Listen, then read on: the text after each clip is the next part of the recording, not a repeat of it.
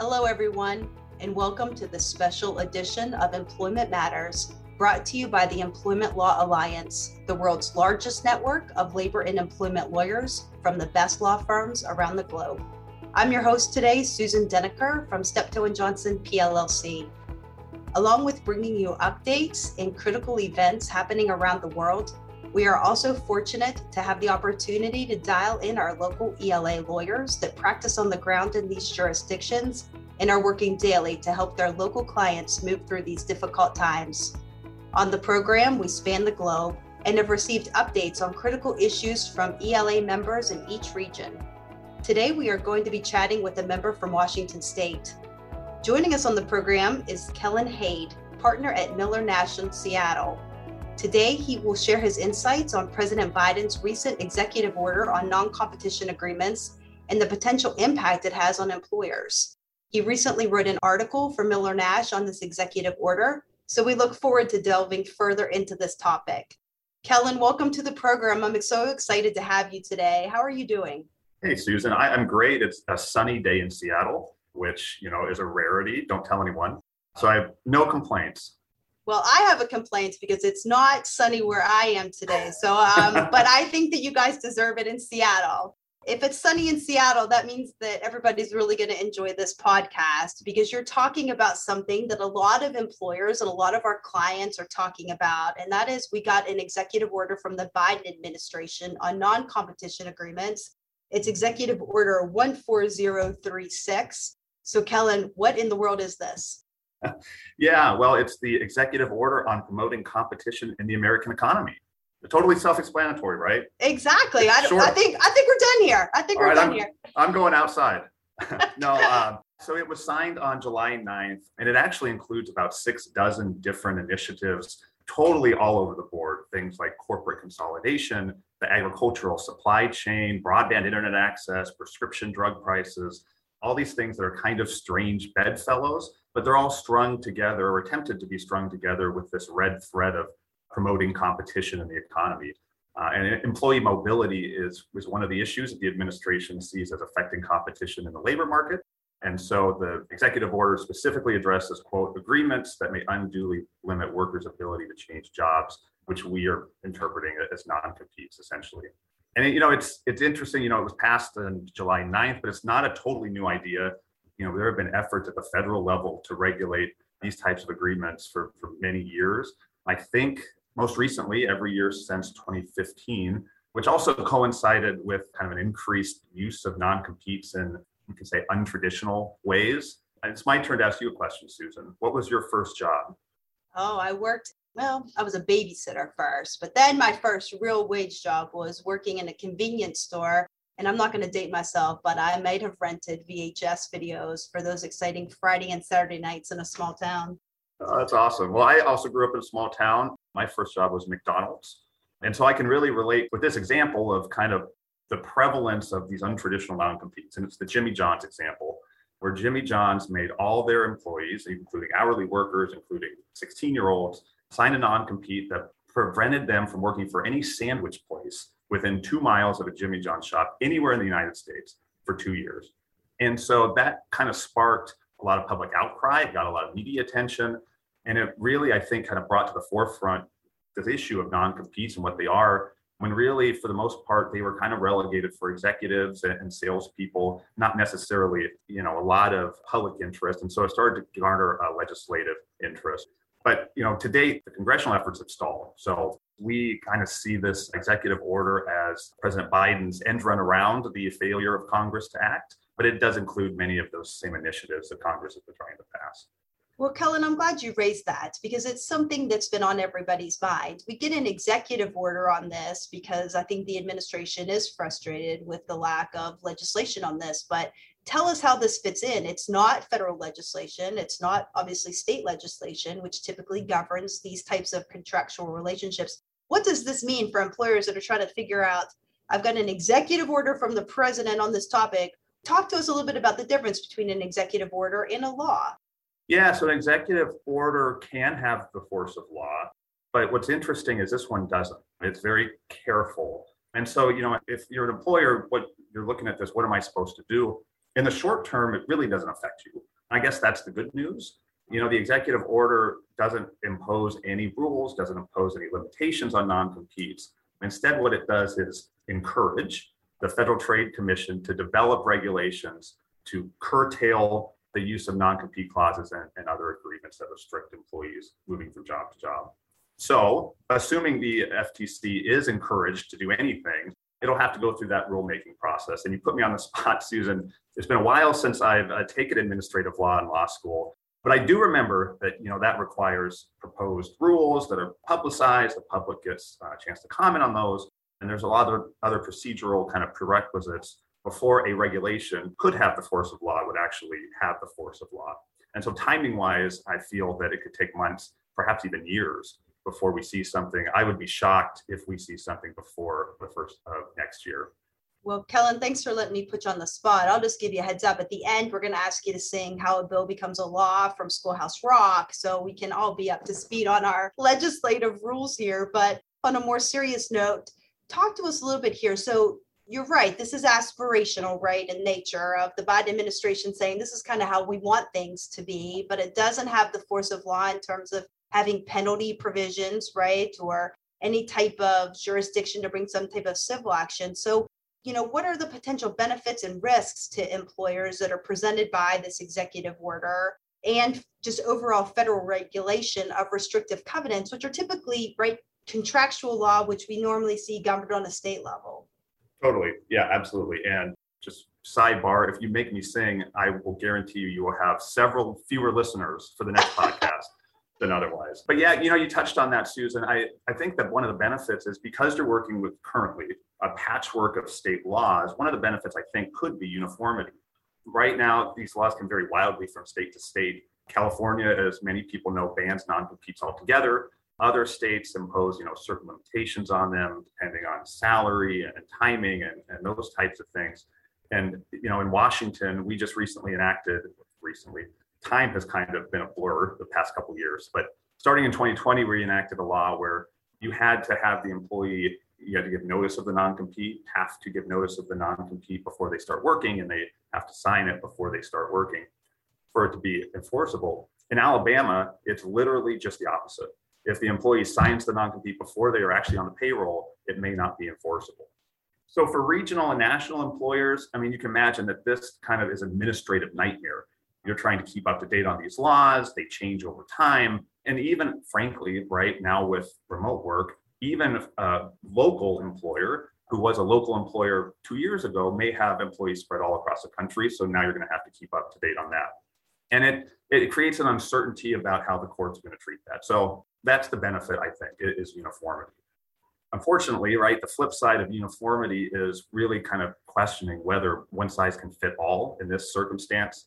So, just for example, several states have enacted laws that restrict non competes for quote unquote low wage earners. But what the heck does that mean? Right? In, in Washington, that means $101,000 a year. Illinois is, is 75, other states are lower.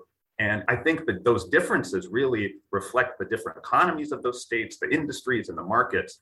And, you know, if you're reduced to kind of the least common denominator approach, which would be the federal level, really question whether or not for some markets, whether a, a non-compete would practically be effective. And so that's probably the more subtle risk of federal regulation. Certainly some of the more overt risks, the FTC could go the California route, just ban non-competes altogether. They can impose limitations on salary and other characteristics of the job, limitations on the length or the scope of the non-compete.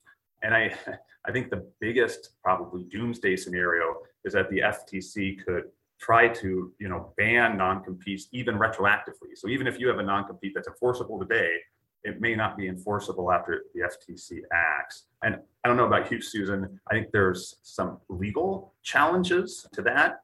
And also, you know, I quite frankly wouldn't be surprised to see a challenge to the FTC's authority to do anything on non competes, which unfortunately just adds to the uncertainty that employers get to grapple with here.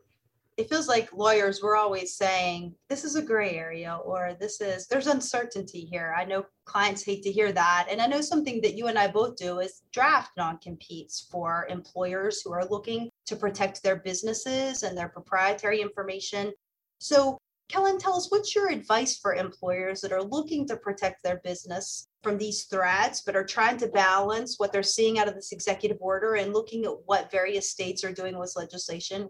What are some best practices here? Yeah, I mean, I think that's the that's the critical question, and we are, yeah, clients hate it depends, but I, I think there are some concrete steps we can take. And you know, the first thing that I do when I sit down with my clients in this area is we kind of sit down and we take an inventory about, you know, hey, what what are you worried about from a competitive standpoint? And you know, is it the relationships with your customers? Is it your talent base, keeping that stable? Is it your vendor contracts, your confidential information, your strategy, your processes? I mean, what is it that you're trying to protect through the use of a non-compete? And the benefit or the good news is that oftentimes, more often than not, we can protect through contracts. We can protect those interests through contracts that are just not non-competes. They're a different type of restrictive covenant. And the even better news is these other types of restrictive covenants, generally speaking, don't face the same you know, skepticism and scrutiny from courts that non-competes do, and so they're more likely to be enforced. So one really powerful kind of alternative to a non-compete is a non-solicitation agreement. And they, you know, in general protect or prevent your former employee from contacting your customers and sometimes even your, your employees. And another benefit to, to non-solicitations is there in Washington, this is true, and in other states, they are exempted or removed from the kind of the, the statutes that are imposing limitations on non-competes because they're seen as different. And I think generally courts recognize customer relationships and employee relationships as, as important things that we want to protect. The one thing I would say about non-solicitation agreements is they, they really must be non-solicitation agreements to reap the benefits. I had a client, a very well-meaning client, who we talked and they heard my advice and they took it quite literally. And so they just took their form non-compete struck out the, the header that said non-competition provision. It just said non-solicitation provision. Everything else remained the same. I mean, it's still a non-compete. So you do really want to make sure that your non-solicitation is a non-solicitation, that it is narrowly tailored to protect those customer or employee relationships. Otherwise, it might be treated as a non-compete, and then you've kind of lost the benefit of that. Kellen, you were discussing the importance and the role that non solicitation agreements can play and ways employers can use that. But what about other types of agreements where employees are required not to disclose information besides client lists or customer lists that they've learned during their employment? Yeah, yeah. So I think you touched on. I mean, a non-disclosure agreement is a great alternative to to using a non-compete, and that's I think it supplements the desire to keep your proprietary information out of the hands of a competitor, which people sometimes use non-competes for. We can accomplish that with a non-disclosure agreement. I mean, I think they're generally standard nowadays. My, my advice to clients, though, on the non disclosure is to really think carefully about how we're describing what constitutes the quote unquote confidential information. You really want to be intentional about that and think through what it is you want to protect. I think generally more specificity is better, but not always. So that's just something you're going to want to think about. And then, you know, I guess the, the last agreement that I'll talk about and I explore with clients is an invention assignment agreement. And what that says is basically anything that the employee creates or invents or develops while they're employed by you, while they're paid by you, is your property, is the employer's property. And so it prevents the employee from, you know, asserting that they have ownership in that property and take it and use it for the benefit of a competitor. Now, that's not appropriate for all employers, and it's not necessarily even an issue that comes up all that often. But when, when it does, it usually means that the property is pretty valuable uh, and there's big dollars at stake. And so an invention and assignment agreement is really good, cheap insurance. Oh, and you know, we're talking about agreements. One caution, I guess, that I throw out there is if you're thinking about implementing these agreements for existing employees, you really want to be careful about whether it's supported by consideration. And so in some states, for example, you're going to need to pay existing employees a bonus or give them a promotion or a raise or some kind of benefit in exchange for them agreeing mid-employment to sign on to a, a non-solicitation or non-disclosure. That's not that's not true in every state, so it's just something you're going to want to be aware of. Those are really excellent suggestions, Kellen. So let me look at this for a minute through a different lens because sometimes our clients don't want to go down the contractual route for lots of reasons. They're worried that it interferes with the at will employment relationship. It's sometimes logistically difficult to get a lot of people in big workforces to execute contracts. You may have pushback. For whatever reason, are there alternatives that aren't contractual based that can help employers protect proprietary information and other confidential information important to their businesses? Yeah, absolutely. And that, that's a really good point.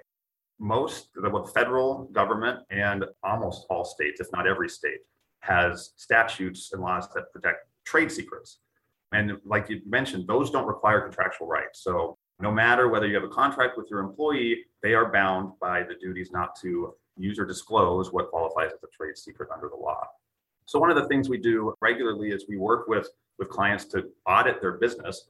And the first thing we're looking at is like what is, what are what are your trade secrets? And you know, more often than not, it's it's really interesting to me. We'll sit down with the client, kind of go through this, and they will discover, you know, at through this process that oh, there there are actually things that are valuable that maybe weren't necessarily top of mind, but are trade secrets, and, and we want to protect. So that's number one, figure out what are our trade secrets. Number two is ensuring that they stay secret, right? It's inherent in the name. And it when a trade secret becomes public or loses its secrecy, it's no longer protected. So one of the things employers want to do if you want to really rely on this statutory protection is create policies that are you know intended and help ensure that confidential information is not made public so that's everything from you know digital access. What are your what are your credentialing systems like? Does every employee get access to everything on your server, or is it divided by type and, and job category? Bring your own device policies can be a nightmare. And then you add all the remote work, right? People are now at their home, maybe using a personal computer. They're printing out perhaps sensitive documents and they're now chilling in the kitchen. So, you know, all these things you want to have policies to address them to make sure that we're doing our best to keep these things secret. A couple other things you want to do is make sure that vendors, contractors, and even uh, prospective employees, when you're bringing them into interview, they may need to sign non-disclosure agreements to make sure that they understand they're not allowed to broadcast anything. They can tell them. And then also, you know, training program for everybody, at least I recommend at least once a year on all these policies and especially, especially for frontline managers. I mean, they're they're the employer's best line of defense and probably the people who are most often enforcing these policies. So making sure that they understand the importance of what we're trying to do and then also how they can protect the business. Those are a lot of really interesting options. Sometimes we look at things singularly, right? In terms of non competes, we get an idea. But Kellen, you've raised a lot of really interesting options, I think, for employers to consider. So let me ask you this before we wrap up for our clients and our employers that are out there that already have non-competes in place with their employees what should they be doing as they look at this new executive order out there and this pronouncement of what the biden administration thinks should be the policy as it looks to encourage employee mobility in the workforce what should employers be doing now with their current non-competes yeah i mean non-competes aren't dead yet it's the prevailing i think restrictive covenant and they still have a use. So, you know, I think the best tip is that employers should periodically review them in light of the changing laws in the states where they do business. And, you know, I think probably one of the biggest issues that I see when not not ones I draft or Susan drafts, I'm sure, but other forms on the internet that employers will sometimes find, the non-compete is just incredibly, incredibly broad. And, and that made sense to some extent in years past because states had, you know, blue pencil rules and they could reform the contract so that it would just whittle down and there really wasn't any consequence for the employer of, of trying, you know, taking your swing and get everything you want and then just wait for the court to change it. But that attitude, I think, has started to change recently. We're starting to see a lot more courts are calling it the quote unquote janitor rule, which says, you know, if, if we're looking at this non compete and it prevents, you know, the employee from going over to a competitor and even working as a janitor, that's overbroad. And for those types of agreements, courts are not even bothering to reform them. They're just saying, this is ridiculous. We're not going to enforce it. So, really review the form of your non compete. And if you are a, a, regional or national employer or you have employees in more than one state, I would suggest that you might want to have different forms of the non compete that are really tailored to the state and then also you know try to tailor them as much as possible to the actual job. So you know make distinctions between rather than just working for a competitor you know write something or draft it in a way that the employee can't work for a competitor on a similar product or similar project that they were working on for you or maybe for salespeople it's often fine you can sell competing products but just not in this industry that you were working in before so I, I think the, the narrower that the non-compete or existing non-compete is, the less likely it'll come under fire, you know, irrespective of what the FTC does. Kellen, thank you. These are all really excellent and helpful tips. Thanks for helping us to kind of distill what is a really complex issue, muddied a little bit more by this most recent executive order, and helping us to gain some perspective on it, making it a little simpler for employers to get their arms around some options with regard to this, some traps that they want to avoid, and some really good recommendations for how they can protect their proprietary information of their businesses Kellen, really appreciate this very interesting discussion. We're disappointed that you didn't sing on today's podcast, but I think that that just means that on the next podcast, you'll guarantee us some really wonderful legal song to help teach us a lesson about whether it's how a bill becomes a law or what executive orders mean. We will look forward to that and hope that you'll join us for that. Yeah, that's on the extended cut. Well, our listeners, I'm sure, will be waiting with great anticipation for the extended cut of this podcast. If you'd like to connect with Kellen or find out what his singing voice is really like, please click on his bio in the description of this podcast. Also, search the ELA website at ela.law, where you can sign up to receive invitations to our upcoming webinars, download white papers and on demand content from our online library, or access the ELA's exclusive Global Employer Handbook. You've been listening to Employment Matters, a podcast brought to you by the Employment Law Alliance, the world's largest network of labor and employment lawyers from the best law firms around the globe. I'm Susan Deniker. Thanks so much for listening.